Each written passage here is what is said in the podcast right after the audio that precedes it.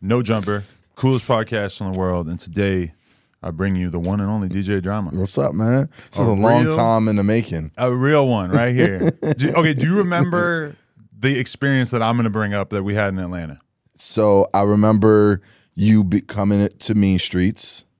Um, I remember you being at the studio, but no, I don't remember the per- the Right. experience. But beyond that, So I was out there in Atlanta with Shoreline Mafia. yeah, yeah, And I just remember that you were doing an interview with them. Uh-huh. And there was something that they all had to say. And I kind of can't remember what it was, but it might have been like, it was like a Gangsta Grillz tagline or oh, something. like uh, like they were doing their drops for the show or something. Yeah, Like- and one of the dudes in Shoreline Mafia, one of the a little lesser known guys of it, but he was not trying to say it, and you were not feeling it at all. So I'm kind of just sitting there watching this play out, just like, oh man, this is fucking crazy. Damn, do you remember what it was? I, I I vaguely remember that, but I don't remember what the what the scenario could have been. I don't remember exactly what it was. like what is it that he could have that I would have wanted him to say that he didn't want to say? I was combing my brain last night trying to remember, but it wasn't anything that was like a big deal. It was just like some little drop or something that Yeah. you wanted everybody to do, uh-huh. and you weren't feeling it. I And- think I do kind of vaguely remember this now. And I just, I, Yeah. I had to check in with one of my homies last night. I'm like, that really happened, right? I didn't like invent that in my head. I I do I now that you bring it up, I do vaguely remember that happening. But more more I'm gonna be honest with you. More importantly, what I remember about that is you being at the studio and me not sparking uh, more of, of conversation with you as I should have. Like I don't think I at that moment I was as aware of and obviously this is what like six seven years ago so clearly Five, maybe, but yeah, uh, it's been a while. It's yeah. been a while. So clearly you've come a long way since then, but you were still, you know, who you are. And I I look back on it like, damn, why didn't I make more conversation with Adam at the time and just kind of like That's funny. dive in and like, you know, just chop it up and, you know, get to know him a little more. I was thinking about that too because you know I was hanging out with these rappers, drinking some, smoking some, and a lot of times that has happened to me in my life where I was like kind of, and I don't get loaded like that anymore. But where I think back and I'm like, damn, when you was at that party and you ran into that guy, you really should have talked to him more. But you were Right. feeling a little too good at the time. You didn't really like you know, enable it. You know, Yeah, no, for sure. Um, but again, you know, you were one of the legendary people to come through Mean Street Studios, and then like I just vaguely remember that I have this image of like you in the kitchen, and then kind of afterwards, kind of like, oh yeah, that's the guy that did so and so and so and so and so and so, and I was like, damn, like, you know, because I'm I'm I'm one that you know I like. I'm I'm a student of the culture, so I mm. I love this type of conversation, and you know, you obviously been doing your thing for some time, so. But it's crazy just because I mean I've been listening to you since I was such a young guy, and it was such like a that the mixtape era really like kind of breathed life into hip hop for me at Mm. yeah. Mm. that time, especially because I moved to New York in 2004 Okay. w- at the height of you know G Unit mixtapes, Right. Dipset mixtapes, Yeah. and then you were someone who was like clearly like injecting this like southern Yeah. as well into what we were all like buying from the corner store and Yeah, everything. Absolutely. And looking back on that, it's just like, I don't know. A- a- And, to see the way that you've actually managed to continue to Mm. switch your hustle up, Mm-hmm. continue to do incredibly well for yourself, uh, accomplish new accolades that you might not have ever imagined earlier on in your career. I mean, it's been pretty unbelievable to, For to witness. sure. Um, it's been unbelievable to experience and to go through this journey. Like, if somebody would have told me when I first started DJing or, you know, going into even the conception of Gangsta Grillz that we would be sitting here today talking about things that I've accomplished, I would have never believed them. Like, hmm. you know, it's it, it it's like it's it's mind blowing. And then what's even more mind blowing is like being here in 2023 and being at this point where arguably I'm kind of like the hottest I've ever been in my career or or you know comparable to when I was on fire in 06 with Wayne and Jeezy and and Tip and so forth and I have so much legacy behind me so you know to be in this space at going on 45 this year like is is pretty unbelievable bro I'm not to lie Yeah, that's incredible, honestly. And it's very inspiring as well, just because, you know, I've had so many different hustles in my life. And sometimes when I talk about my life, people are, I almost feel like people think I'm lying because I'm like just describing that mm. I was doing hustling when I was 19 and they're Yeah. just looking at me now like that doesn't even sound right. Why the f- are you doing that? I'm like, I was a very different person at that point in my life. But you've just been able to sort of flip Yeah. between that shit. I mean, it, it's been something that like, like I'm I'm very conscious of. Like you know, like early on in my career when I first got on, like you know, to me it was like even through the you know I started DJing '92. You know, I I pretty much feel like I got on around what like oh three oh four. That's when I really started to, to see some some real money and like Gangsta Grillz was becoming a, a, a notable brand.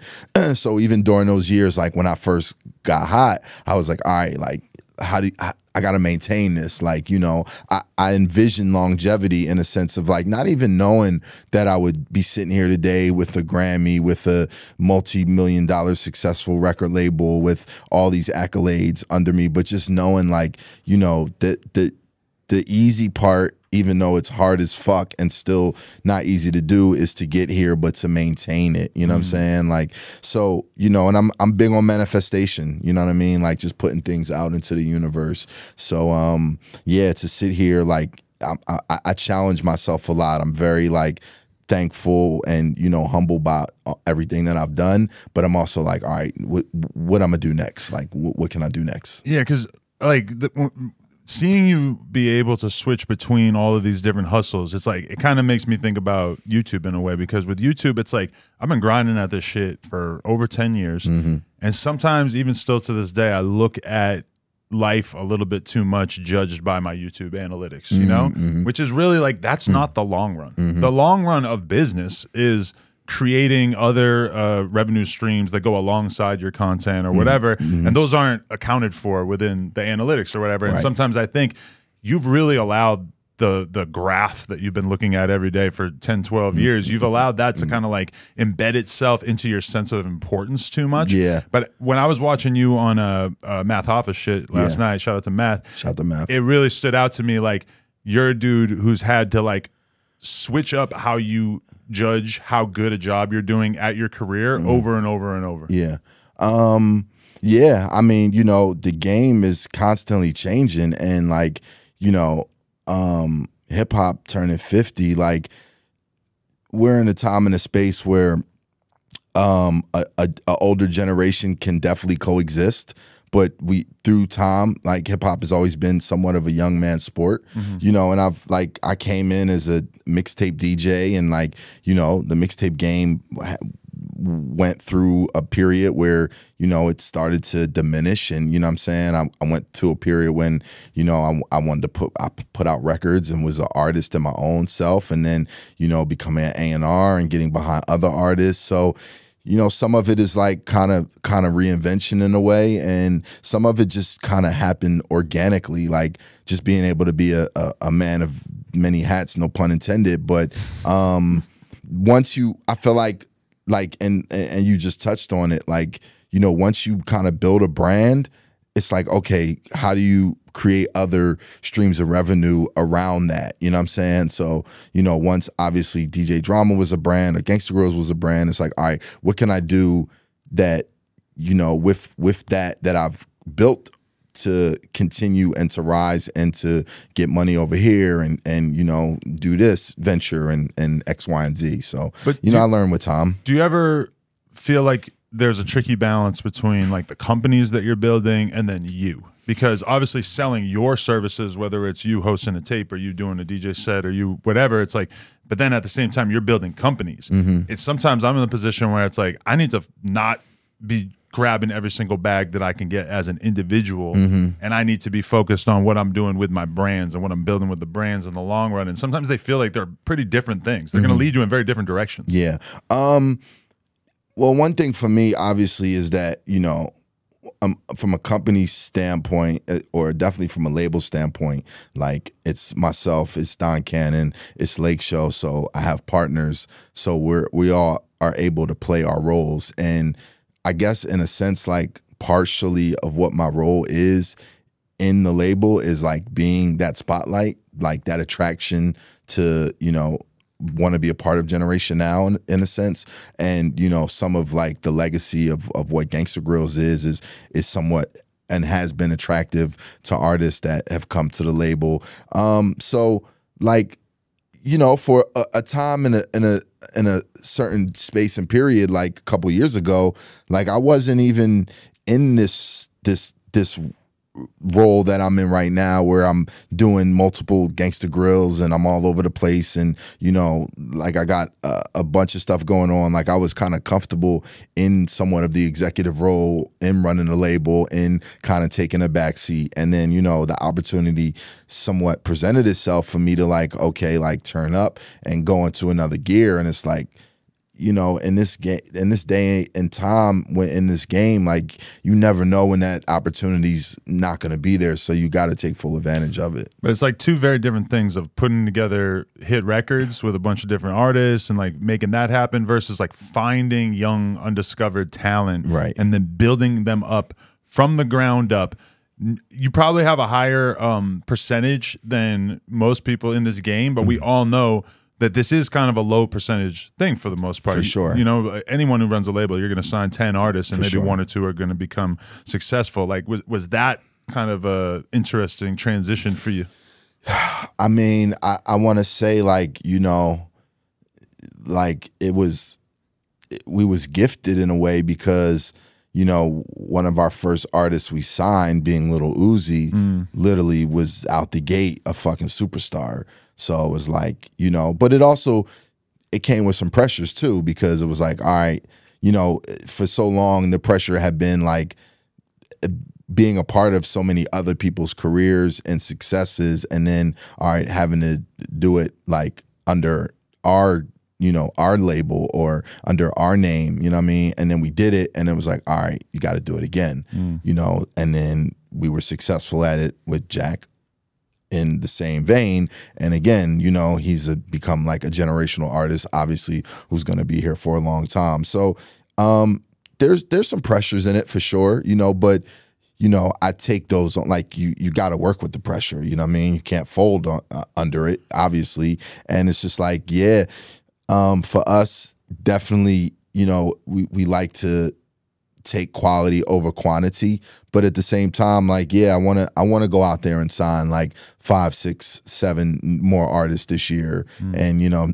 you know see where where we go with them and and and create some more superstars so um it's obviously a different different entity or different battle than being able to call Lil Wayne and get a verse for a record on my album. You know what I'm saying? Like, you know, like you said, it's a it's a low percentage game. Like especially today where it's like you know there's artists left and right and there's so many different avenues and analytics and places and spaces for people to be and to become but you know if you if you love it like and and it's something that I do it's like hey like run it up do you think that you having your own thing going is like critical to you being able to sign all these successful artists? Because when I was going through your your history and I'm looking at because you were with Atlantic before, right? I was originally, and, and, you signed a bunch of artists who I, I remember their names from back in the day and everything. Nothing against them, but maybe you know it seems like your track record has improved since then because you have like massive superstars since then. Well, I never really. I know the first person I signed to Atlantic was Uzi. Oh, that so that was under Atlantic as well. Okay. Yeah, so like I was signed to Atlantic as an artist originally. Like mm-hmm. I did my artist deal through Atlantic Grand Hustle, and then I left and I went over to E1. And then, you know, when I went to E1, I started honestly putting out better records and I had more success with my own records. And then, you know, shout to my man Sam Crespo, who worked at Atlantic, who was, you know, working a lot of my records.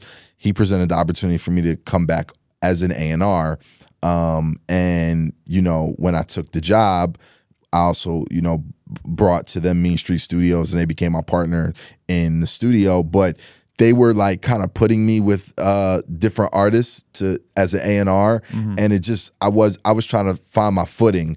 And when um, when Cannon brought Uzi to the table, and then I brought Uzi to Atlantic, you know that was literally our first signing you know, to the company. And we did it in a sense where like we signed him to Generation Now and we did our production deal with Atlantic instead of me just kind of like an A&R and signing him to the building because, you know, they they early on, it wasn't that they believed in Lil Uzi, they believed in the DJ drama, you know what I'm saying, and what I was bringing to the table. Um, so, so yeah, that's pretty much how that went. when you're analyzing a new artist how does this play out in your head? Because a lot of times when you're signing an artist you have to like see 2% of the superstar in them. You have to be able to look past whatever weird clothes they might be wearing because they're brand new in their career and they're you know maybe they're broke they ain't got no jewelry they don't got cool hair etc but as a person who has to sign an artist like a lot of people out there think that they would be great a&rs Right. because they could tell you that the artists who are already signed and already are starting to look like they might be right. successful are going to be successful. Yeah. That's way different than like what you do with with somebody like Uzi at that time. I mean,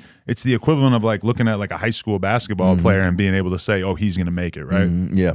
Um, it's tough, you know. I mean, Jack the same way. Like, if you were to see Jack in 2018, I, I think you I interviewed him in 2018. Yeah, You know- and it didn't seem like a sure thing yet. You feel what I'm saying? So you know, it's um, like it, it, it's really more of like when I when I talk to them and when we when we have those initial conversations and early on and hear the drive and the ambition and the conviction that they have to like want to be great that's for me it's what's like okay like I'm in you know what I mean? Mm-hmm. Like I'm I'm I'm along for this ride you know whether you know win or lose you know what I'm saying? I, I see that you want to be one of tho- those ones and I know what that feeling is like so I'm willing to take this this this chance and this opportunity and put my eggs in this basket and, and let's rock. What about like the self-destructive behaviors that a lot of young rappers are going to have? Because I've definitely been in the position where I wanted to sign somebody before, and then I really just kind of thought about what a fucking headache dealing with them and their bad habits might be, Yeah, and that made me very, very hesitant. it's tough. I mean, you know, it's like it, it's like having a family member or being a parent. You know what I'm saying, and having to to deal with you know. And I don't want to I don't want to make this sound like I'm I'm saying someone's a child, but you know, as a, a young adolescent or a, a young adult, like you're going through a lot of things, and you got to think like when someone comes into your life or you or you meet an artist, like let's say you meet them at 18, 19, 20, like you didn't know them for those other 18 formative years of their lives or what they've been through or or have to go through or you know where their mental health is. And you know those are those are real life issues with everyone. So it's like you meet them at a a, a, a certain point in their life. And then as time goes on and especially when like success comes you know that success doesn't always bring out all positive things in one person. Like it can bring out like you said some like self-destructive behavior. And um, you got to be prepared like if you're ready to be along that ride and that journey. Like it's definitely not it's not easy. The music business is not easy when it comes to that you know? For sure. Not at all, yeah. But I mean, do you look at someone? Could you look at an artist who just has the vibe and the look and not the music, or does the music always have to be already like at least showing the potential to be great?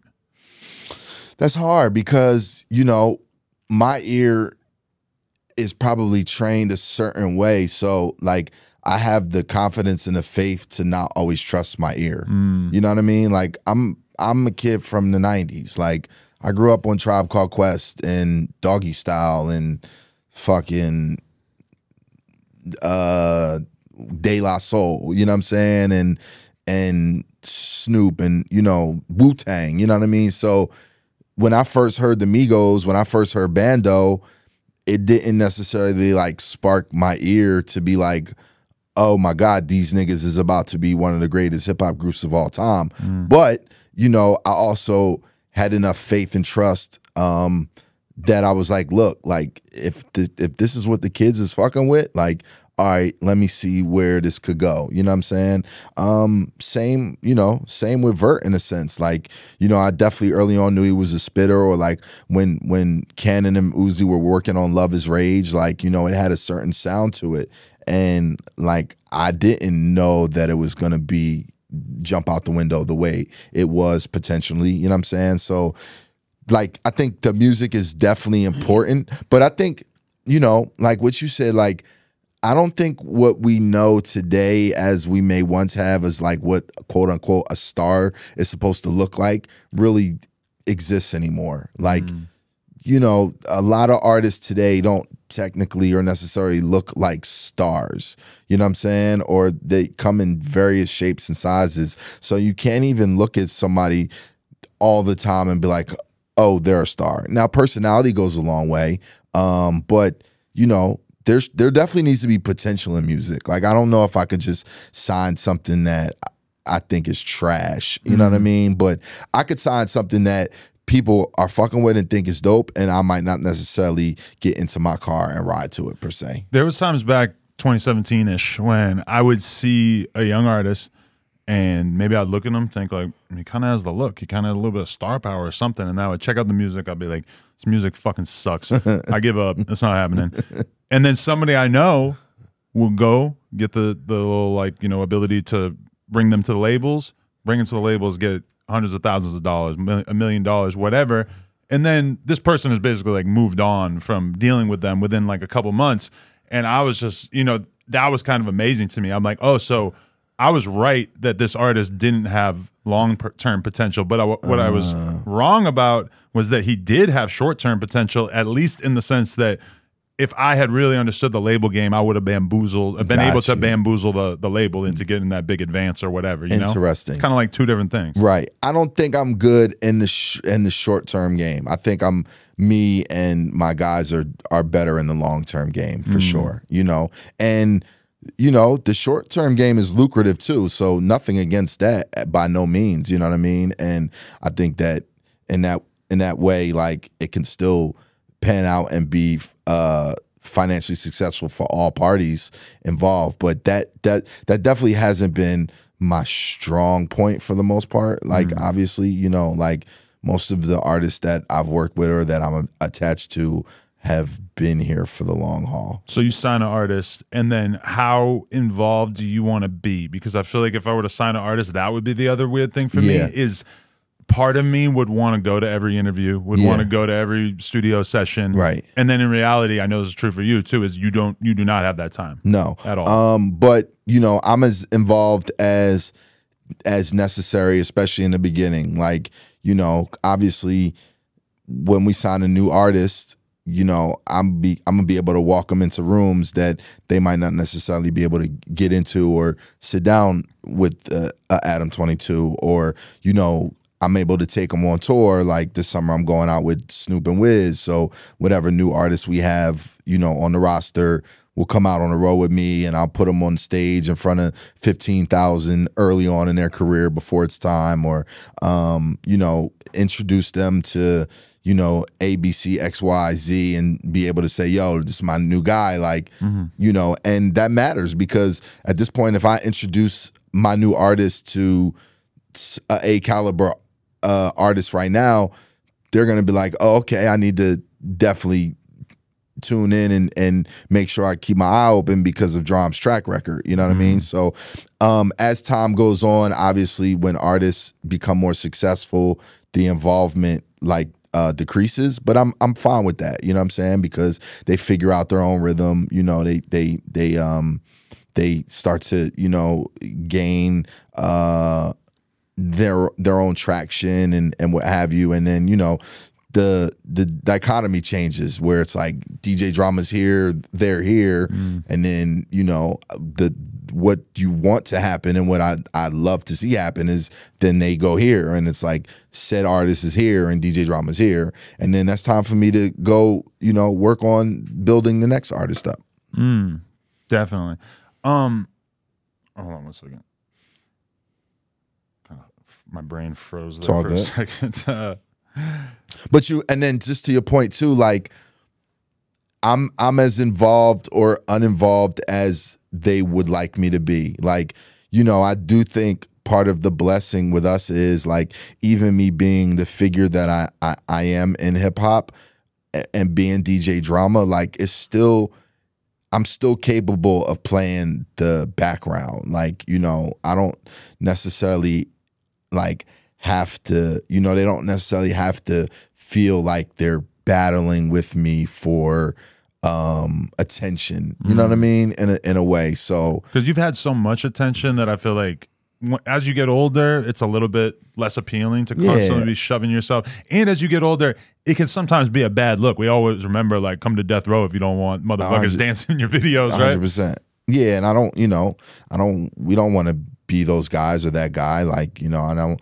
I don't mind playing the back and you know watching said artist or you know any artist that um, we have with us like prosper and like get all the accolades for that. Like, I just, I just love seeing the success story of you know budding talent turn into like superstar. Mm, definitely. Uh, You ever been in the situation where you're backstage at a show and you're considering like just kind of walking out on the stage because either your artist is out there or whatever, and you get two options. Mm-hmm. You could either like kind of just walk over to the DJ booth, like assuming you're not DJing, and, and say whatever. You stand there, act like your being on stage is no big deal.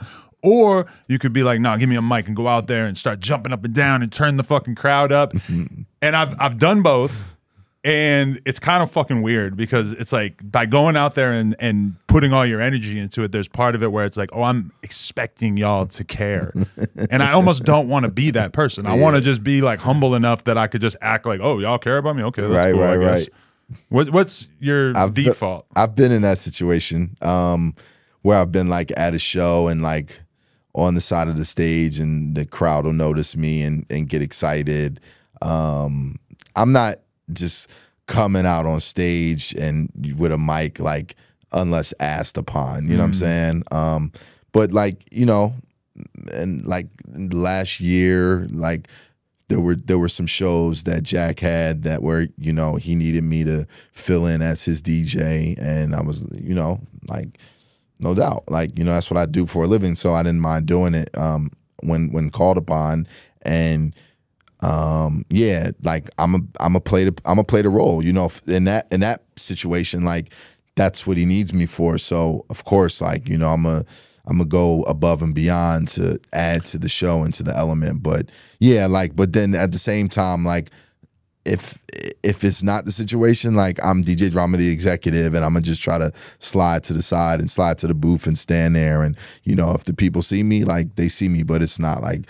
I'm not. I don't need to be like, "Hey, look at me! I'm here. Yeah. I'm, it's, it's Drum." Like, Right. Especially when you're with a Jack Harlow or Right. Uzi, where it's like, this is your fucking fan base. 100%. I don't want to be Right. intruding on this relationship that y'all have built. Now, I understand that some of y'all are going to like me, but I don't want to assume that y'all are going to love me. for sure. Interesting. Absolutely. Yeah. And it's dope because like it's been just that. Like, you know, and it's weird. Like there are people that have just gotten familiar with me because of Uzi or Jack. Like, Mm-hmm.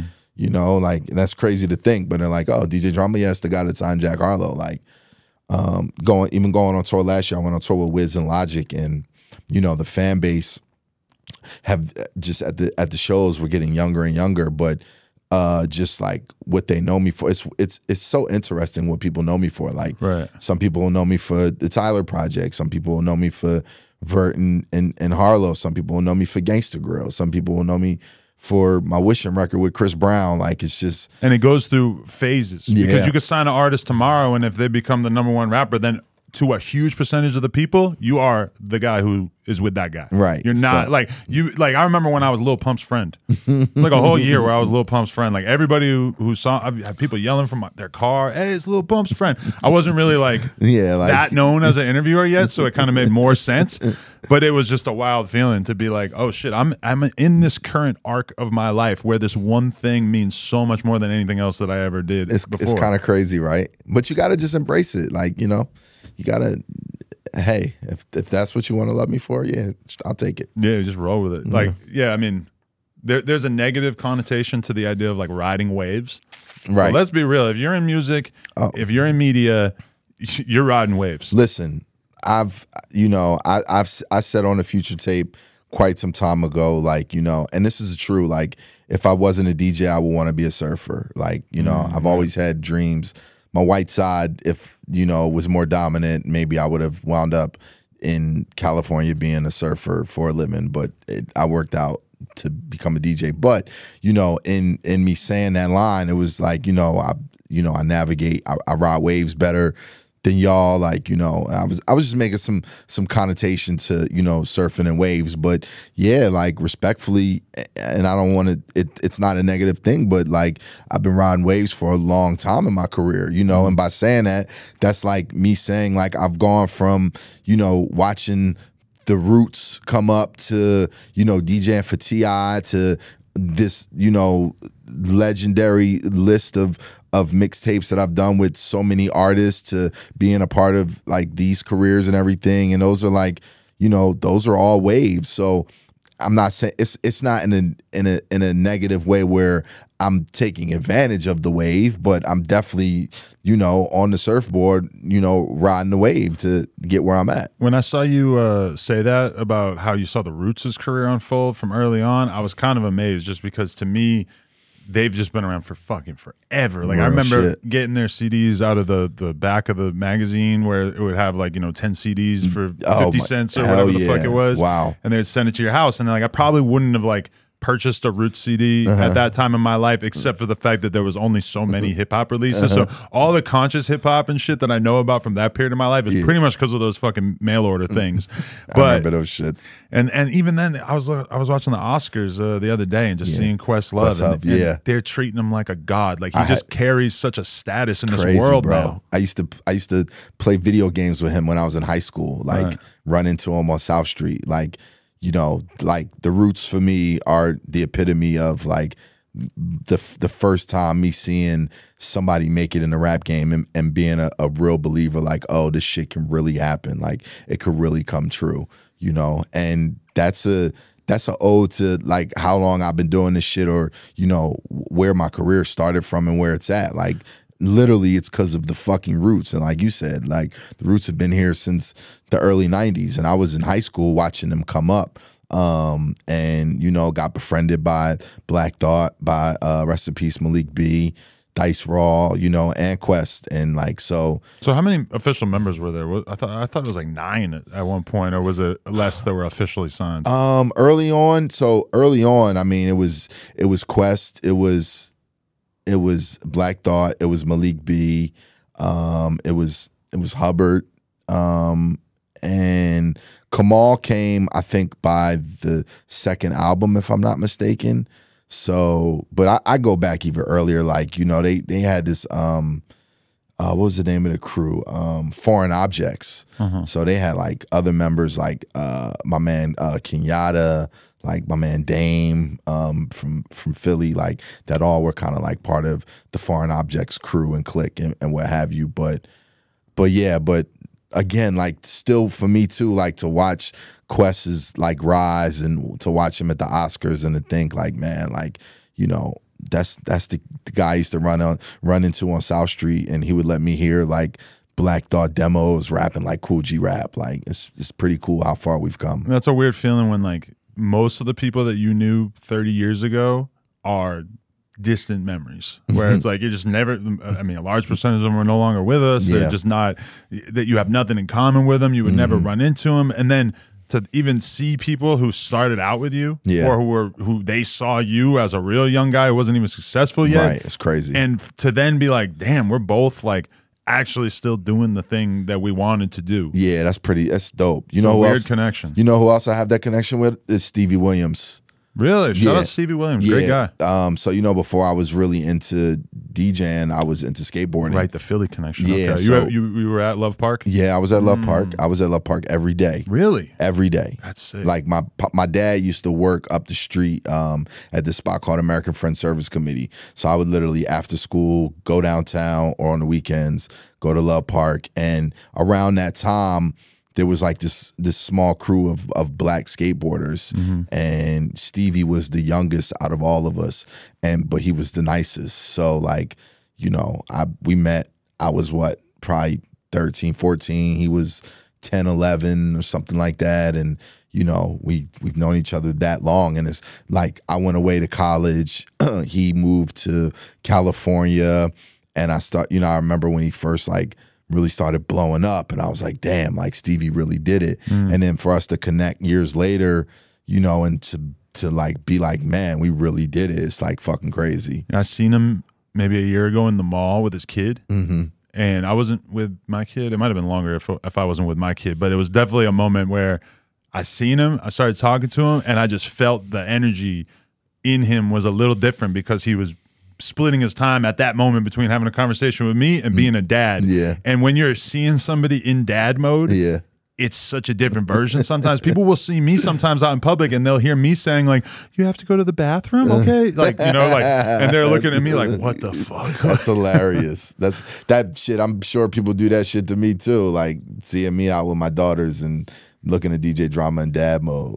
Yeah, it's a beautiful thing. But okay, so this is one thing I find interesting about you versus me is that I, I like kind of got into this place in large part because I was going out. I was in clubs. I was in warehouse shows. I was going to rap cl- shows. Like I was really, if I wanted to get an interview, I was like going to your shows until I got some FaceTime, and I figured I'm going to turn that into the interview. And as time went by, it kind of became more like, all right. I got a team who's putting together the interviews for me, uh-huh. and I got you know a family life where I'm trying to like you know I'm not going out at night or anything like that. But when I see you, it still feels like you kind of have this like it's almost like a politician where you know those motherfuckers are just running around into their 80s. Like you know I don't like Donald Trump, but it's like where like this energy level that he has seems pretty unbelievable.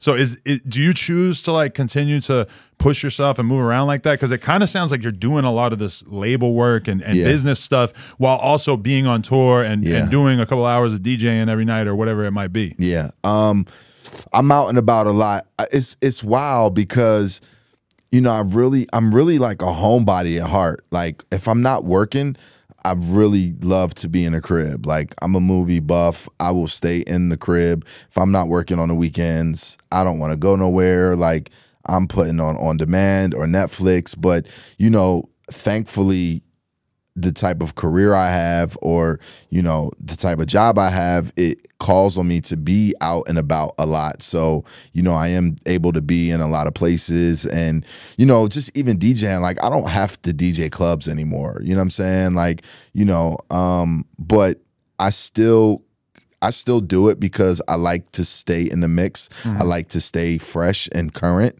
You know what I mean? Like there was a point in my life like when I was like maybe like 36 37 38 where I, I told uh, my business partner Lake like yo when I turn 40 bro like I don't want to be in the clubs no more. Like I don't want to be that guy. I don't want to be the old nigga in the club.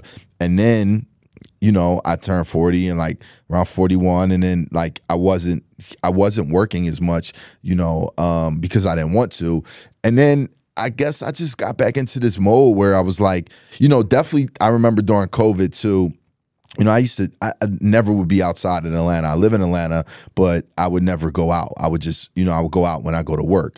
So during the pandemic, Atlanta was wide open, and I found myself like being outside, going to clubs, and it was like one of the reasons was because I just didn't want to get stagnant. I didn't want to get stale. Like I wanted to know what was still like going on, like musically, and like what was hot in the clubs and things like that. Because you're then- only going to be able to figure out so much from the internet versus you- really being yeah, there, you, right? You can't like you can't you can't be in the club, especially like you know I'm not doing clubs for people my age. Like I'm doing clubs for a younger audience. So you know you got to know what's what's really going on out there, and you can't do that without really being in tune. You know, so um, so yeah, I, I play that role at times, but there's definitely a part of me that is a homebody and loves to be in the crib, you know, and like if I don't have to be there, like if I'm not getting paid to be there, uh, I might not necessarily be there, but I'm blessed to, you know, have to be a part of the Grammys or, you know,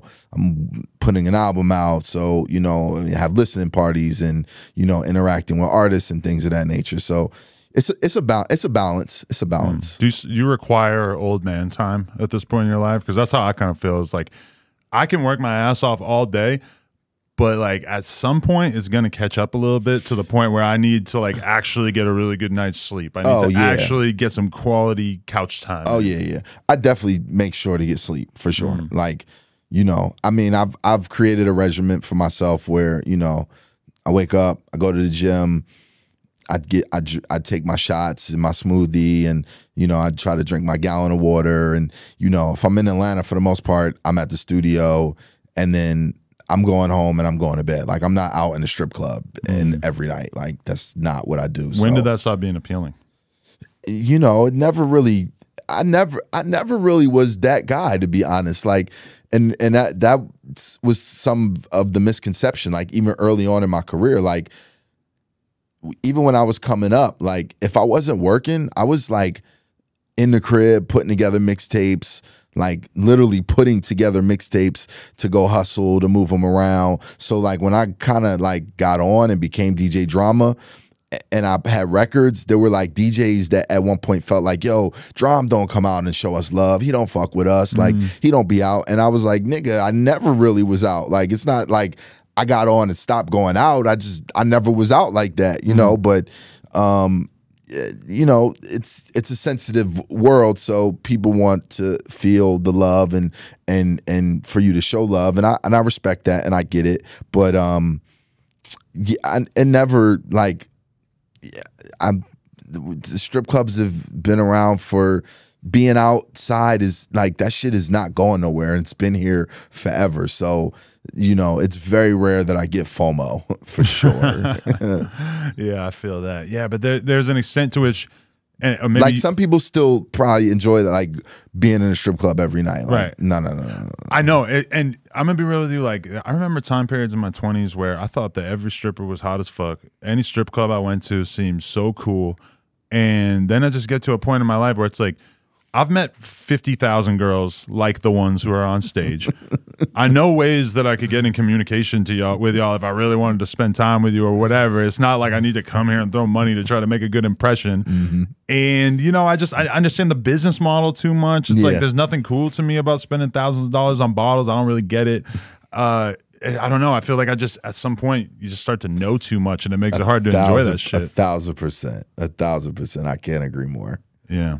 But uh but then at the same time like that is kind of where a lot of the the records pop off Yeah, or a I lot of the energy comes from, right? Yeah, it definitely is. You know, it's it's it's part of the job. I can't front like you know. There's it's definitely where uh, some of the energy comes from from the music and the records, and um, again, part of it is you know shaking hands and uh, kissing babies. Yeah, relationships in general, right? Yeah, for sure. Is that something that you've always kind of had ingrained in you? Is that you just understood the value of the relationships that you were building for in the music industry and outside of it? For some, somewhat. I mean, I just think it's good to be a a, a good human being or a stand up person. You know, so you know those are just like morals just in in any part of life but you know relationships are definitely key.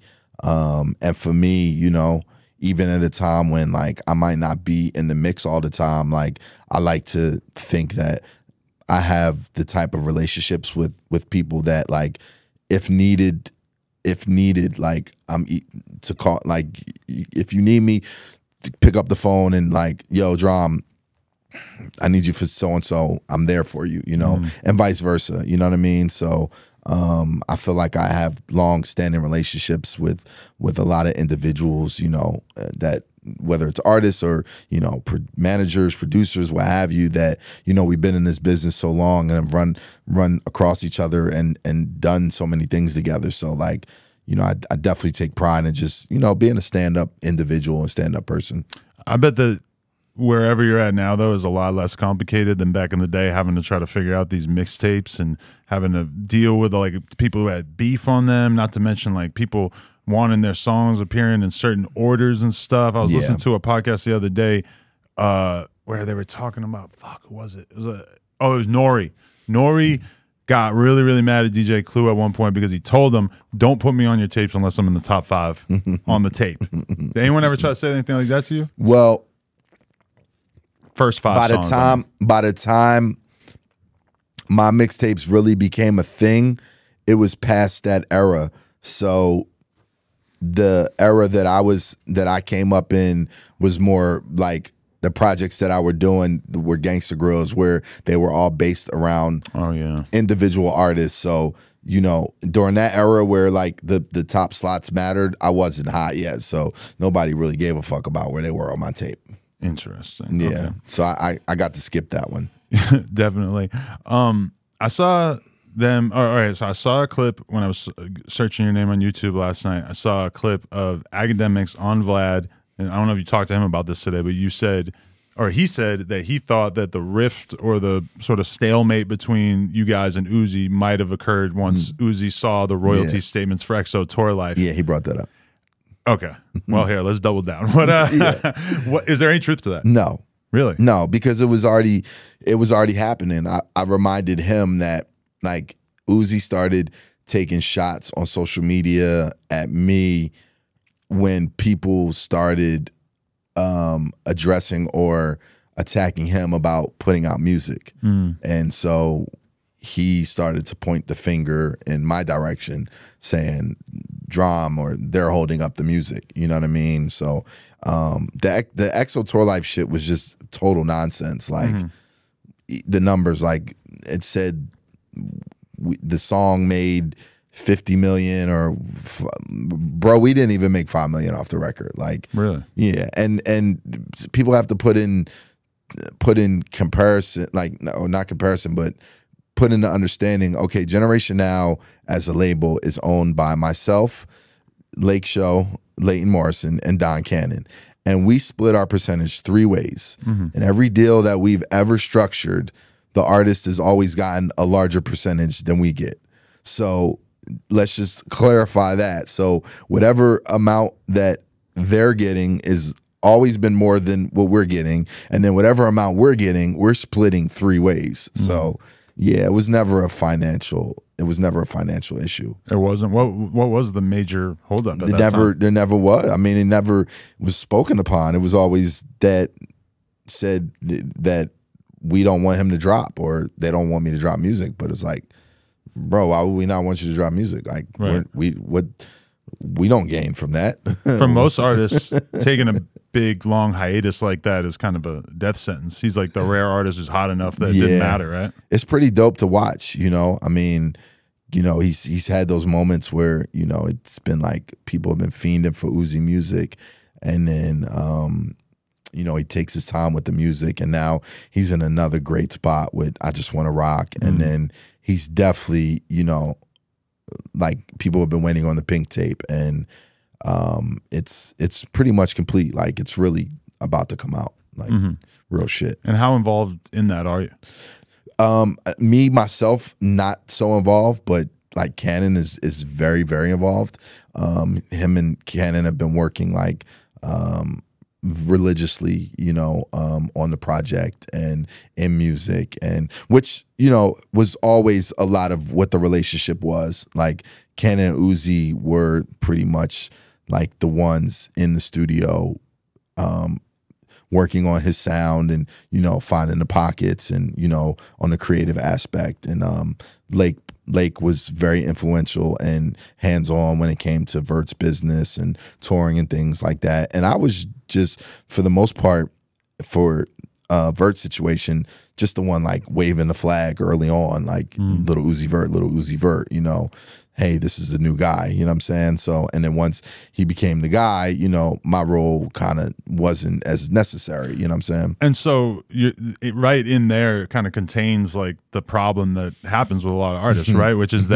that they need you so bad when you sign them, and then as time goes by, they need you less. I sign OnlyFans girls, so this is my main understanding like of this. this. Yeah. yeah. Uh, and that could be kind of weird because you're trying to continue to participate. Right. And then they're like, what do I need you for? Right. Yeah. I'm, And if it was I'm a fucking hot. if it was a software company, it would just be understood. Like I own twenty percent of this business. It is what it is. Like I'm getting paid. Right. But with rappers, it, it it's like, why am I giving you this money? What are you doing for me? Because every song and every performance or whatever, everything feels like it's them doing it. Right. You know, it's like that's my labor. Yeah. Um, I think that's always been part, you know, that's probably always the issue in the music business, just in general, like mm. through time. Like, you know, artists, you know, I mean, they don't re- realize or understand the value of equity. You know what I'm saying? Like, the reason why we're investing this amount of money, time, and so many things early on is for the, you know, the the the the gain later. You know what I'm saying? But once the gain come the gain comes later in artists' career, you know, I just think a lot of times they look and they're like, hold on, like I'm I'm I'm the star. I'm I'm hot. Like I did this, you know what I'm saying? and unfortunately, you know, they forget a lot of what you know how you allowed them to stand on their shoulders. And and by me saying this i'm not even speaking directly on like my artists or like our situations. I'm just saying that's just how it seems it's been in the music business in general. Like uh, a wise man once told me that a wise man once said to him in the music business like yo you only you really only get like three years with the artist. And then it's like shit goes left Right. So you consider that like almost a sure thing at a certain point? I mean, I've seen it time and time again. I'm not gonna lie. Like, you know, it's it's very rare that, you know, artists I feel like stay with their original team or stay around the ones that they, you know, kind of started with. You know, mm. we see a lot of times when they start, you know, changing management or changing teams or just like, you know, it, it happens. So how do you insulate yourself or prepare for that when you're dealing with somebody like Jack Harlow, who I, I have no idea what you guys' relationship is like, but it's obvious that whatever he was making three years ago, he's hmm. making a, an extreme multiple of that now. Like you have to kind of like anticipate shit Yeah. getting a little rocky, right? Like how do you prep for that? I mean, I don't anticipate getting rocky. I mean, you know, you you would love to go to every artist early on and be like, "Yo, like, let's just remember where we are now. Like when you when you make it, like, don't don't go left." You know what I'm saying? So, um, you know, Jack's just a, a good guy. Like he's a he's a solid individual, a good human being, and you know his his rise and his success. Like, um, obviously, it's changed him in the sense of like his discipline and his focus and like you know he's not somebody that go you know, you don't see Jack at the parties or the strip club or things like that. Like the guy doesn't even drink. Like he's very he's very tunnel vision for what he wants to accomplish. Um but yeah I mean there you know there uh, there could potentially be rocky times and you know but there's there's always like there's a love and a respect there. So you know um i think i think in general there's just you know it happens a lot behind the scenes that we don't even know about in certain instances obviously we live in a world today where a lot of things get publicized but um you know i mean just like with vert like you know it was it was a rocky road for a minute but we got over the hump and you know we're in a great space now Mm. I mean, you talked about your black side being dominant. It, is it kind of interesting working with an artist who, I mean, clearly Jack Harlow's touch, uh, you know, in touch with black culture, yeah but he is very much a white guy. Absolutely.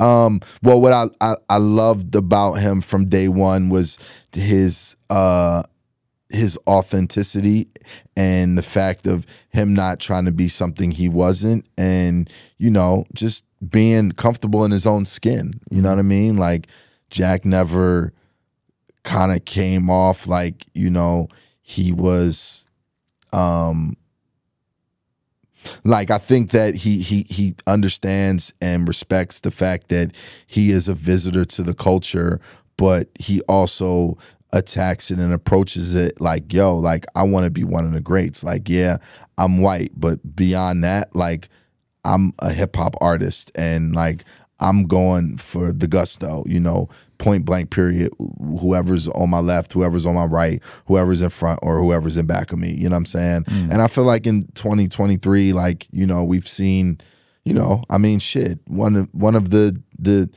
the top rapper of all time, you know, is a half Jewish white kid. You know what I'm mm-hmm. saying? I mean, he's he's also black. You know what I mean? As I am, but you know, there's no at this point in, in this stage in hip hop, like I don't think there's a. It's it's so uh, genre bending in so many ways that you know anything could necessarily go. Yeah, hip hop can be so many things now. Whereas when you know, f- rewind to the the height of Gangsta Grillz or or you know, twenty years ago. I mean, hip hop was a very specific thing For the sure. most part. I mean, Yeah. we, and we were just talking about the Roots; they were a real outlier. Absolutely. But like the kind of stuff you were doing on Gangsta Grillz was Right. pretty. I don't want to say one dimensional, but it fit into No, a certain lane. it did. and now none of us are surprised when we see a Lil Nas X popping off or a Lizzo, which Right. not necessarily a rapper, but Right, you know, right, right. like a Jack Harlow, et cetera. Like we all understand. I know tons of country rappers Right. who pretty much just uh, you know, market themselves to like a country audience and Mm-hmm. Right. seem to be doing very well. And they're not really like mainstream, but they do they're clearly living very very well. I mean, there's there's a shitload of lanes that all are inside of hip hop. What was interesting is I even wanted to make like when I started Gangsta Grillz, like like you said, it was definitely somewhat one dimensional and like it was a Southern trap brand. But you know, because of even my roots in hip hop or like um my lineage, like when I got the opportunity to branch out and to do like a Pharrell Gangsta Grillz or do like a Little Brother Gangsta Grillz or like I mean, I've literally ran the gambit from from the guys I mentioned to Chris Brown to Jeremih to Dead Prez to Rapsody to Childish Gambino to even just recently like winning a fucking Grammy with Tyler the Creator for mm. Gangsta Grillz or a, a Dreamville like you know, like I, I wanted to take the brand in various directions just for that, for it to be somewhat multidimensional and to be able to to encompass like all facets of the culture and not just be se- seen as this one thing because that's how I that's how I live and breathe hip hop. Like, you know, I wanted to listen to fucking The Chronic just as much as I wanted to listen to De La Soul. You know what I mm-hmm. mean? And like I I think that you know it we it all can have its its lane and its direction and and and all live and breathe under the same you know home. Definitely. Do you give a shit at all when you see people on Twitter complaining about you saying the N word? Hmm, I think it's funny. Um, yeah, I don't. I definitely don't give a shit. Like, you know, I like to, like, uh, my man Barry Hefner um, put a, a a- tweet up the other day. Like, what is it? What is it in an artist's brain that makes them look past the thousand positive comments and focus on like the two, three, four negative comments? Yeah. So like, you know, I'll see people like complain about me saying nigga or me screaming on tapes or something like that. But I like to have fun with it. Like, you know, I, I'll I'll troll them back. But like at this point, I'm like, my thing is like, bro, like, do y'all really think I would been able to get away with saying nigga this long? Like, and if I was not black, like that, that shit just kind of blows my mind. Like y'all, like y'all really think like after being in the game this long on these many mixtapes, DJ Drama with this pale ass, light ass skin saying nigga, like you don't think someone would have checked me by now? Is like that part of you that's like, listen, if someone was gonna check me, it was gonna be Gucci Mane. It was gonna be T- it was gonna be like one of somebody, many. Somebody would have checked. Yeah, You know. clearly, t- Clifford Harris would have been like, "Hold on, now, my guy. Like, uh, I don't know about that, but you know, I mean."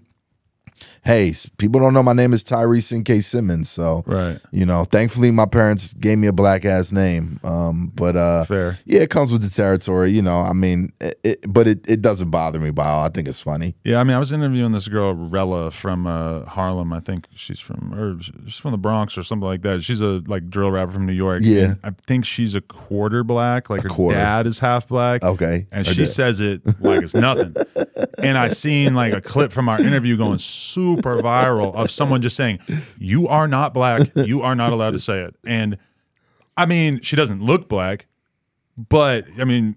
If she's a quarter black, I mean, I'm certainly not the one to be making these rulings or anything, Right, but right. it's, it's kind of interesting. It seems like the the rules have maybe shifted a little bit, where if if you're not repres if you don't look black, It's then they up. maybe don't want to give it to Yeah, because they give Logic a, a a hard time about it too. Like mm. you know, but I mean, he's a black man. You know, I mean, I went on tour with the with the guy, and he, when he found out I was um, uh, black and white, he was he was ecstatic. Really? Yeah, he I, he he didn't know, but um, yeah, I don't I don't know where the you know I, I see them like give Fat Joe a hard time or like give Khaled a hard time. Like you gotta you gotta stop it. Like you gotta stop it. Like you know if obviously you know if it's a a white person, you know it's a it's a no go. But a person of color, like I don't know. I mean, that's just how I grew up, you know. So, uh, you know, but I'm I'm not the I'm not the judge and the jury of who can say the n word and who can't. You know what I mean? It is kind of fascinating the way that Mm-hmm. uh, the culture just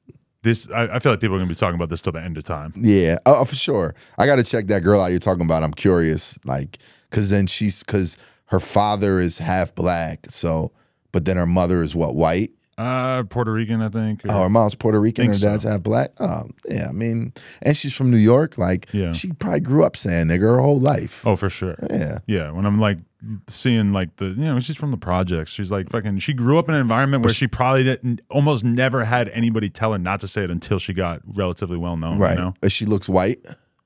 she looks like a Puerto Rican chick to be real. She- okay. All right. Cool. Yeah. Interesting. Yeah. But um okay, uh what are your thoughts on the media's role in curating music at this point? Because I heard you talking kind of fondly about the DatPiff days and the blogs and everything and how you know, and even before that, like the, the magazines and everything, there were all these forces in hip hop that were kind of doing the best that they could to tell you what was important. And I mean, when you look at a lot of like, if you pick up an old Double XL magazine, it will astound you how transparent the relationship is between the advertisers and the content. Like, oh, the exact people that you guys are co- are covering are also the people who have multiple full page ads. I'm sure that's a big coincidence. As a kid, I, I there Yeah, weren't no, enough I- rappers for me to notice that Yeah. this was just how this worked, you know. And I feel like uh, things have changed a lot. Where you know you got playlists now Yeah. Feels like that shit's all bought and paid for. I don't know exactly how it works, but like, how, how do you feel about that? It feels like maybe there's no tastemakers, or at least not that many. Yeah. I mean, I said a long time ago, like, you know, there's, uh, there's not enough gatekeepers in hip hop. Like, who's letting these whack niggas in the door? Somebody got to stop giving out the the combination.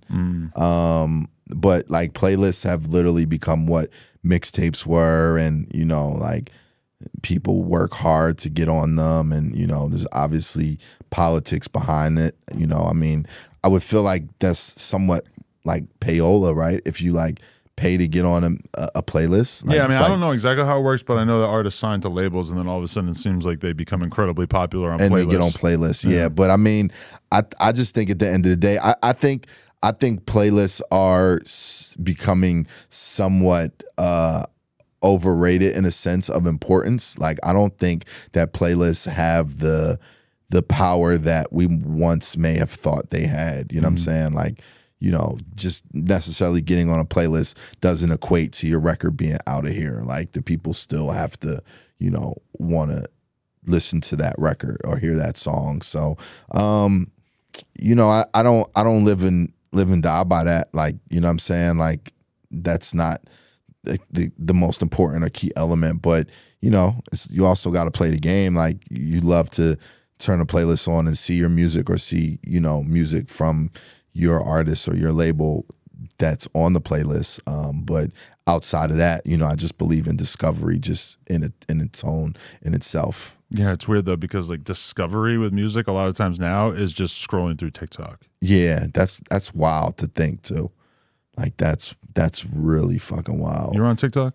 I'm not. I mean, not, and and I probably should be. I mean, I have people working for me that's that are on TikTok, but like I'm definitely not on TikTok scrolling through looking for music. Yeah, It's occurred to me though, if like I wanted to find the next rapper, that probably it would make sense to just scroll Twitter or uh, excuse me uh, TikTok a couple hours a day. Like, Yeah. like because a lot of labels when I talk to artists, the labels just tell them like, we need you to be going hard as fuck on TikTok. We need you making multiple TikToks a day. Yeah, That's the only way. yeah, they do that shit. My label does that shit to me too, and I'm like, I'll just I'll turn it over. I'll give them some content and put up and let them turn it over. But like TikTok is very powerful. I mean, shit. Right now, I have a song from what 11 years ago. Uh, Future, um, uh, Big Boi, uh, called "Ain't No Way Around It" was the classic. remix that's going insane on TikTok. What is it sped up? No, there's like a dance that goes along with it. Mm. There's like a dance and and like a, a saying that goes along with it. So it was like it was in like the top five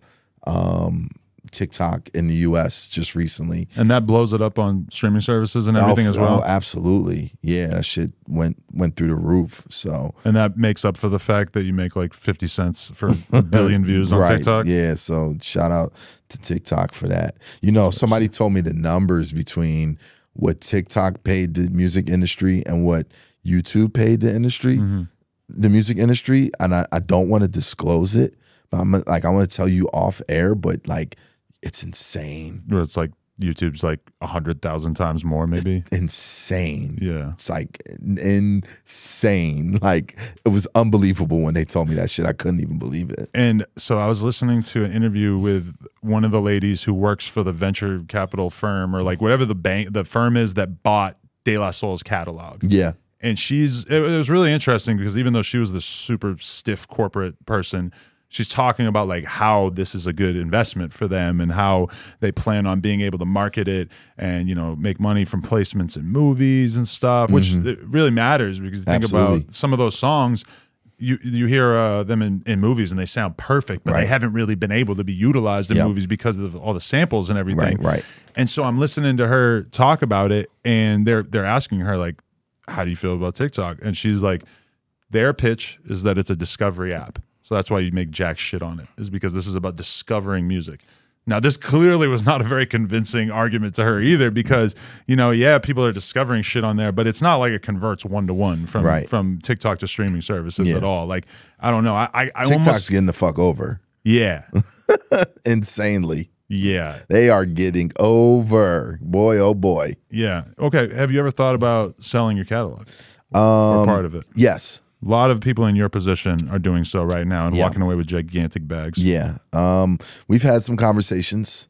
Um, we definitely have, have had had some initial conversations and are in some conversations. So, um, you know, it's something on the table. It's kind of interesting though because, I mean, I'm sure you got enough money, but I could use some more.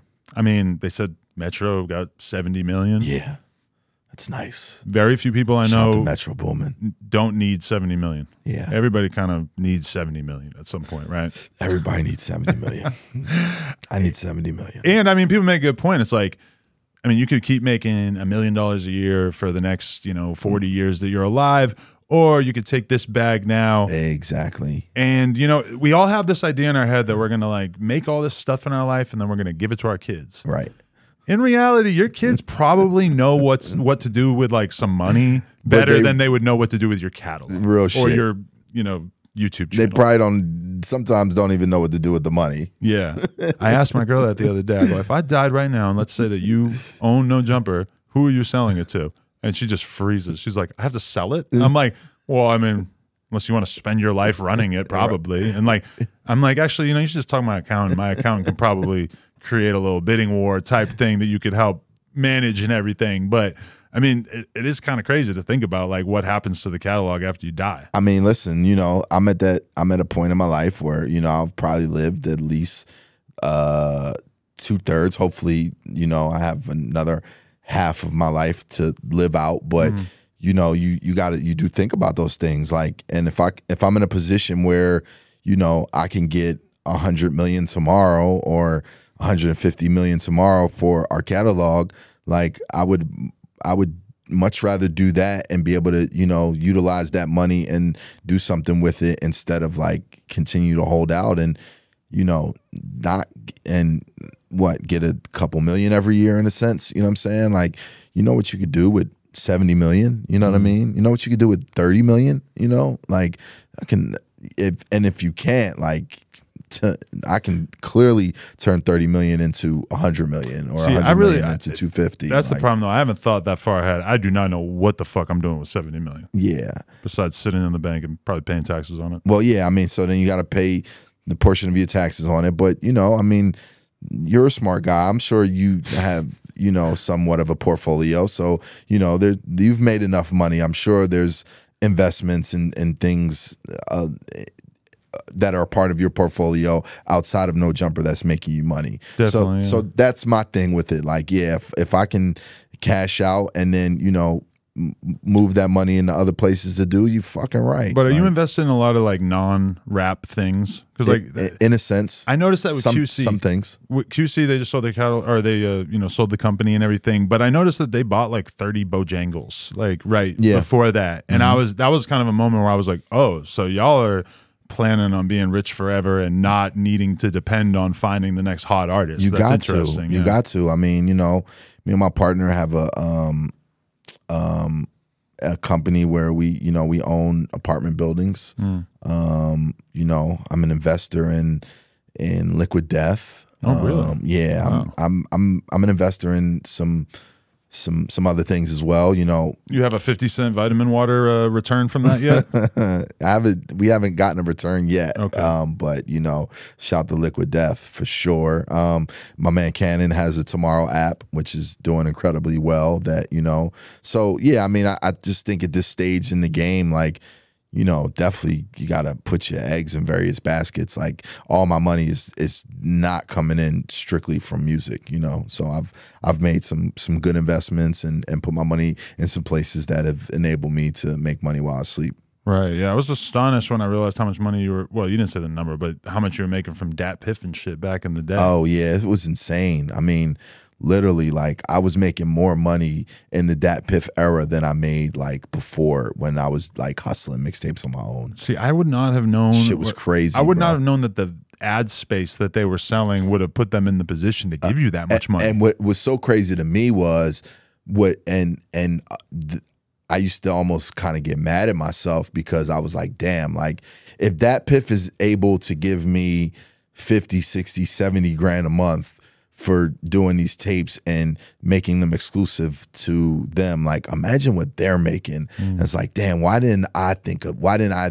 think to build this app? Like my name was strong enough and big enough in the mixtape game that I could have potentially like did it myself and did like drama like the DJ.com and that would be the go-to site for all things mixtapes. But you know, in hindsight, like, you know, I did very well. Salute shout to my man KP. Like we had a great partnership. and you would have got washed away once the streaming era came in. yeah, anyway, I right? mean that's that's that's true too. So, you know, But there was a big rumor that DatPiff was officially offline I the other that. day. I But then saw I that. saw it confirmed that it no, it's still It's not, online. yeah. Although I don't think that they're putting out new stuff on there. Maybe I don't know. Yeah, it's it's it's weird, but it's like, you know, that that shit is a is a vital space because that's where a lot of art and music lives that doesn't live anywhere else, you know, that's not available on the DSPs, you know, and it's like if we were to lose that, we lose so much of like a rich history and culture that's so important to hip hop, you know what I mean? So um that shit needs to get figured out. You know, I mean it, it's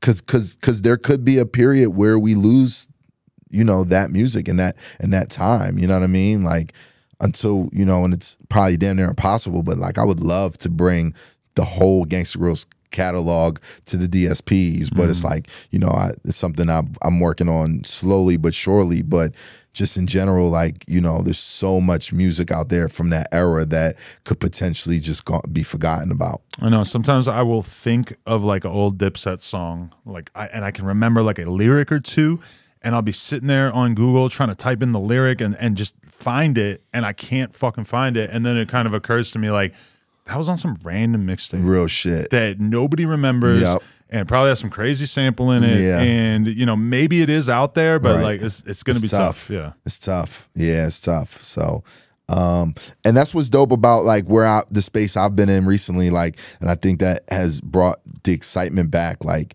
you know when people listen to the Jeezy Snofall or hear me on Dreamville or Tyler or the multiple projects I've been doing it's like it's that mixtape feel from that time. You know what I mean? And it's like for those who are around during that time, it's like they get the nostalgia of it. For those who it's new to, it's like, oh, this is dope. Like, you know, this is kind of like a new concept to them that they're getting familiar with. You know what I mean? So mm-hmm. I think that's why, like, you know, because of the success of Call Me If You Get Lost and the other projects I've been doing, like I've been on this run with with Gangsta Grillz where it the resurgence of it is because, you know, people miss that feel. Like, you know what I mean? And it's like that's what separated a mixtape from an album. And before I was in this space, people were just using the word mixtape throwing it around because they were fearful of calling some shit their album. Now it's like, okay, we're going to get Drum to do a mixtape and it's gonna feel like a mixtape. Mm, definitely. Um, it's easy to like get up and hustle every day when you need the money. Hmm. At a certain point with you, I'm guessing that you don't really need to work that hard. Does it make you move differently? Does it make you split up your time more? Or is this something that you live for to such an extent that it's just what you want to do day in, day out? Bro, I love it so much. Like I I live, breathe, like die for this culture. Like just the fact of what I've been able to accomplish, like literally thinking like truth like my only goal was to get my name on a flyer and like to think of the things that I've been able to do and accomplish through hip hop and like doing what I love to do, like it it it's it's my motivation. Like it really keeps me going. Like and and the fact of me even like setting a new bar or being at this space of like turning it up a notch. You know what I mean? Like just that opportunity alone is it is it, it drives me like it it it like I'm I'm I'm addicted. I'm not gonna lie. Like, and I have somewhat of an addictive personality, and thankfully, you know, it's a great addiction. But like, mm. I'm addicted to the culture. I'm addicted to putting on and and and discovering new shit and being a part of new shit and just like you know really leaving a legacy behind like when i when i leave this earth like i really want people to be like yo like Drama did some amazing things for the culture hmm, that's real um, okay, I'm gonna hit a little clickbait here. Is hmm. Uzi a Satanist? He did. He was on. Um, TMZ caught him on Rodeo the other day, um, and I didn't see the clip, but when I was in the airport, um, I ran into my guy at TMZ, and he said he he they asked him about that, and his response was, "No." Um, I basically was saying or describing that I could sell water to a well. So, in a sense, I guess his his definition or the way he wanted to put it was like he was just kind of saying like or putting it out there like you know I can make people or get people to believe whatever I want them to, you know. Right. I mean, because I, I, grew up. I hope he's not. right. Yeah. Okay. I, I, grew up listening to a lot of like metal and stuff too. Yeah. And a lot did, of these bands. too. Yeah, a lot of these bands will say some shit about Satan. Yeah. and they have a pentagram on their shirt, right. whatever. Like but it's Pantera an and Megadeth right. and it's Metallica. it's like watching a horror movie. hundred percent. The guy who makes the horror movie is not a serial killer. hundred percent. He just likes some dark imagery and he wants to make a movie that has a bunch of crazy violent shit going on or whatever. And I couldn't I, agree more. And when I look at Uzi and also Carti. And Carti, yeah. I am they like kinda, they like tried to out devil each other at, at Rolling Loud. Yes, and I kind of I appreciate what they're bringing to the game because a lot of people in hip hop have like no familiarity with like metal or right, this right, kind right, of stuff at all. So to them, this is like very foreign and edgy. Right, and I appreciate them like bringing that kind of energy to the field and making these normal ass people at Rolling Loud have to deal with the fact that they've never seen Carti going. or whatever the hell he's doing. Yeah, that's definitely your white side talking for sure. But I mean, maybe my white side can understand it as well. But yeah, um, yeah I mean, I, I, I, I don't disagree with you. You know what I'm saying? I don't think neither of them are at home like worshiping the devil or, mm. you know, I'm, I'm I'm a firm believer that, you know, they're both, you know, uh, believers in God and you know don't want to go to hell. Um, I know I don't, and I'm not you know someone who advocates or promotes that. Because um, I even when I posted Vert on my page from Rolling Loud, like I got a lot of like like clearly my fan base is was not the fan base that was mm-hmm. into that, and um, you know I was just reading through the comments and everything, but but I agree with you. I mean, I'm I'm I'm I'm the same way. Like I look at what I do, like being a movie director. So you know, I can get a look. I make Gangsta Grillz. Like I'm a I'm a I'm a college kid. Like mm. you know, I'm not a gangster. You know, I've never I've never sold drugs a day in my life. You know what I'm saying? Um, you know, I'm not. You know, I'm I'm a real one though for sure, and I keep some real ones around me. But you know, I, because I make Gangsta Grillz, I'm also like you know, I'm a father. I'm fucking I'm, i love to be in the crib and and watch fucking documentaries and comedies all day. So, um, yeah, I think people sometimes may take things a little too literal, or you know, don't look at it in the frame that that you just described it. And I and I think it's somewhat unfair. You know, I mean, and even through time, like you know, we three six mafia, like mm. in the name, or you know, there was a, a time in a space where Uh, we had Gravediggaz, and you know, I mean, what Uzi's doing may not be for everybody. What Carti's doing may not be for everybody. But obviously, there's a, a huge fan base that does enjoy it and that does love it. But you know, I don't think at the end of the day, you know, it means that you have to want to go to hell or be a worst Satan worshiper. Yeah, because from my experience, even I don't I don't know that I ever met anybody who like worships Satan.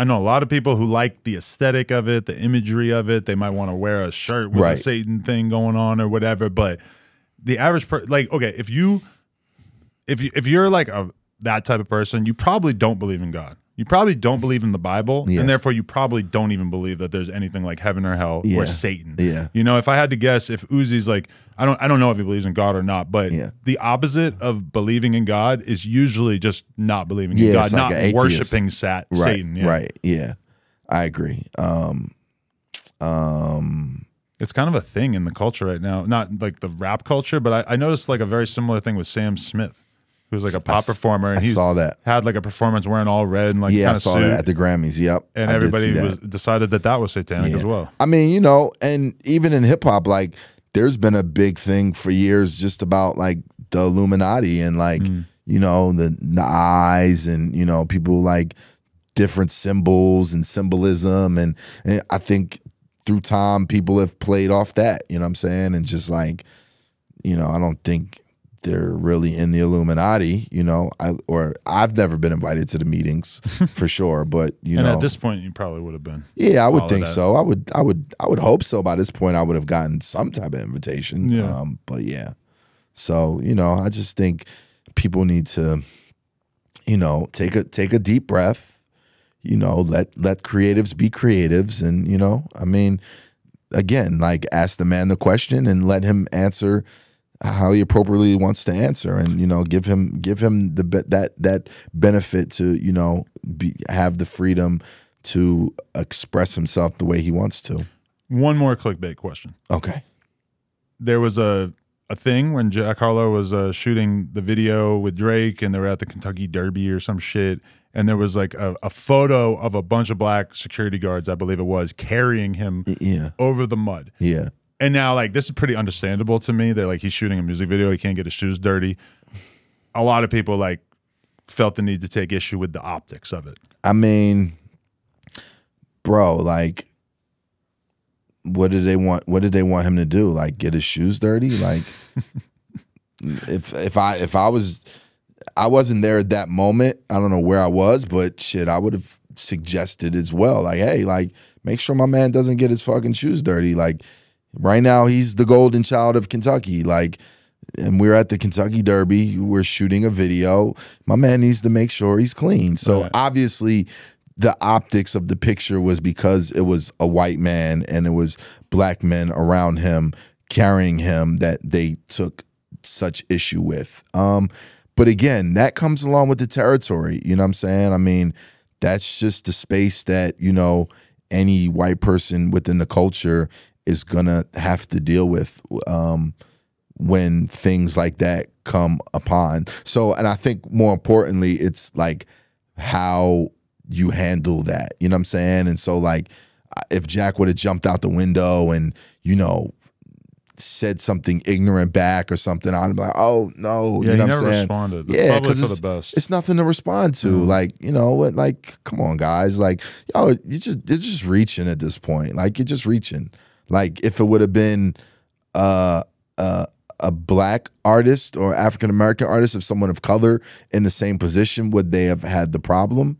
You know, so I would I would think not. But at the same time, like I I I get it. You know, I do I I do get it. So I don't want to say that I don't understand where um, some of those feelings and emotions come from, especially when we're talking about something like the Kentucky Derby that, you know, honestly may have some history of racism involved in it. Like, you know, I'm not I'm not a historian when it comes to that, but you know, I, I everyone has an opinion and in this day and time we can see everyone's opinion listen everyone's entitled to their opinion take it how you want but it's like my man didn't need to get his shoes dirty Have you had the Jack Harlow KFC meal?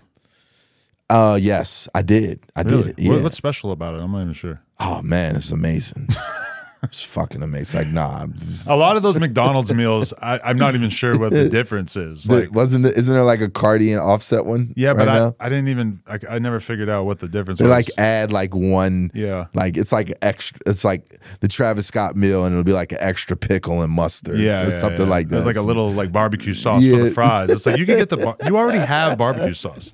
some shit like that. It's Yeah. hilarious. You gotta respect it though. DJ Drama, you, could you imagine a fast food collab in your future? Oh, that would be fire. Yeah. Um, damn, who could I do it with? Bojangles. But hey, you know, I mean, call call Coach and P. Yeah. Yeah, for sure. You got an in. oh shit. All right. Um yeah, man. Anything coming up that we need to be aware of? Well, yeah, the album. I'm really like that. Uh, March 31st, uh, my first studio album in in about six years. I'm quite excited about. You know, everybody's. I got got Tyler on the album, Uzi's on the album, Jack's on the album, Wayne, Gucci, 42 Dugg, Free Dugg. Um, uh, Roddy Ricch is on there, A Boogie, Lil Baby, Mozzy, Saha, La Russell, um, Gucci, Jeezy, Nipsey, rest in peace. Blxst is on there. G Herbo is on there. Vory's on there. Um, yeah, it's action packed. So the you know I'm really like that. I want to make sure everyone definitely goes and checks the album out. I'm super excited. Got a tape with Fabio Foreign dropping. Got a got a deluxe coming um, kind of soon. That's gonna be pretty dope. Um, Pusha T Gangsta Grillz. I got another Gangsta Grillz that I just finished. That's definitely gonna shake some shit up. How many people you got helping you with this kind of stuff? I know you said you have a good team and everything, but like it just sounds like a lot of work and a lot of different things to be focusing all at the same time. And it just it sounds like overwhelming to figure out where to point your attention at any given time. I mean, I got some good people around me. So I mean, you know, I have we have the Generation Now staff.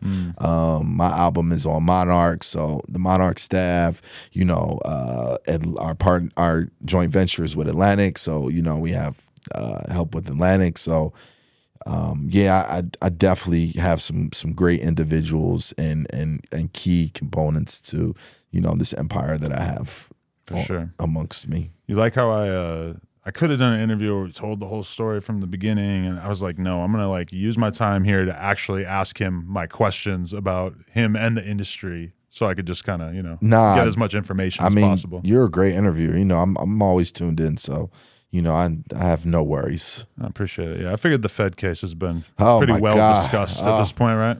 It's it's like I get it, like you know, and then it's like there's still people that don't know Mm-hmm. about it. So, you know, when I get asked, I just I, I I've come to accept that it's just it's like if you read if you're reading your autobiography, like, and it's a chapter in the story, like. I just got to read it. Like Mm. I got it. It's probably like how De La Soul feels about performing me, myself, and I. Yeah. or something like that. Like, you know, I've talked about the raid since it's happened, you know, like I'd be wanting to even tell people like, yo, just get a soundbite from the thousands of interviews I've done and just incorporated here instead of me having to explain. So it was this day and they came with the M16s and they arrested me for bootlegging and racketeering, but you know, it's part of my story. And like I don't know if I would be here if that wasn't part of my story. So I gotta I gotta respect it. Yeah, because like the same way that all these artists are going to be playing their hit songs for the rest of their lives, if you're a public figure, you're just signing up to do interviews where they ask you about like the top ten interesting things of your whole life. for sure. So Yeah. yeah, you know, I've I'm I'm um I'm savvy enough to, you know, be able to navigate through it and just, you know, when the question comes, I give the answer. Yeah, But it but it's it's like it it hasn't ch- the answer hasn't changed much. Like, you know, the, there's certain thing during interviews and during times that like you know, you you might get a different response or you know, if you look up an interview, I'll have a different hot take on a certain subject, but that is that's gonna be what it is for forever. Right. But it's it's it's an historical, you know, part of the culture, you know, and it was it definitely was uh it definitely was something that, you know, it was was bigger than me in a lot of ways. So, you know, I gotta I gotta like I gotta own own it in a way and and I have done for quite some time. for sure. Well, hey man, it was an honor. Absolutely, my pleasure, Great man. to get to talk to you. Big inspiration. I appreciate and, uh, that. Yeah, let's stay in touch. For Absolutely, Sure, let's get it. my man. Yeah. No jumper, DJ drama. I'm really like that.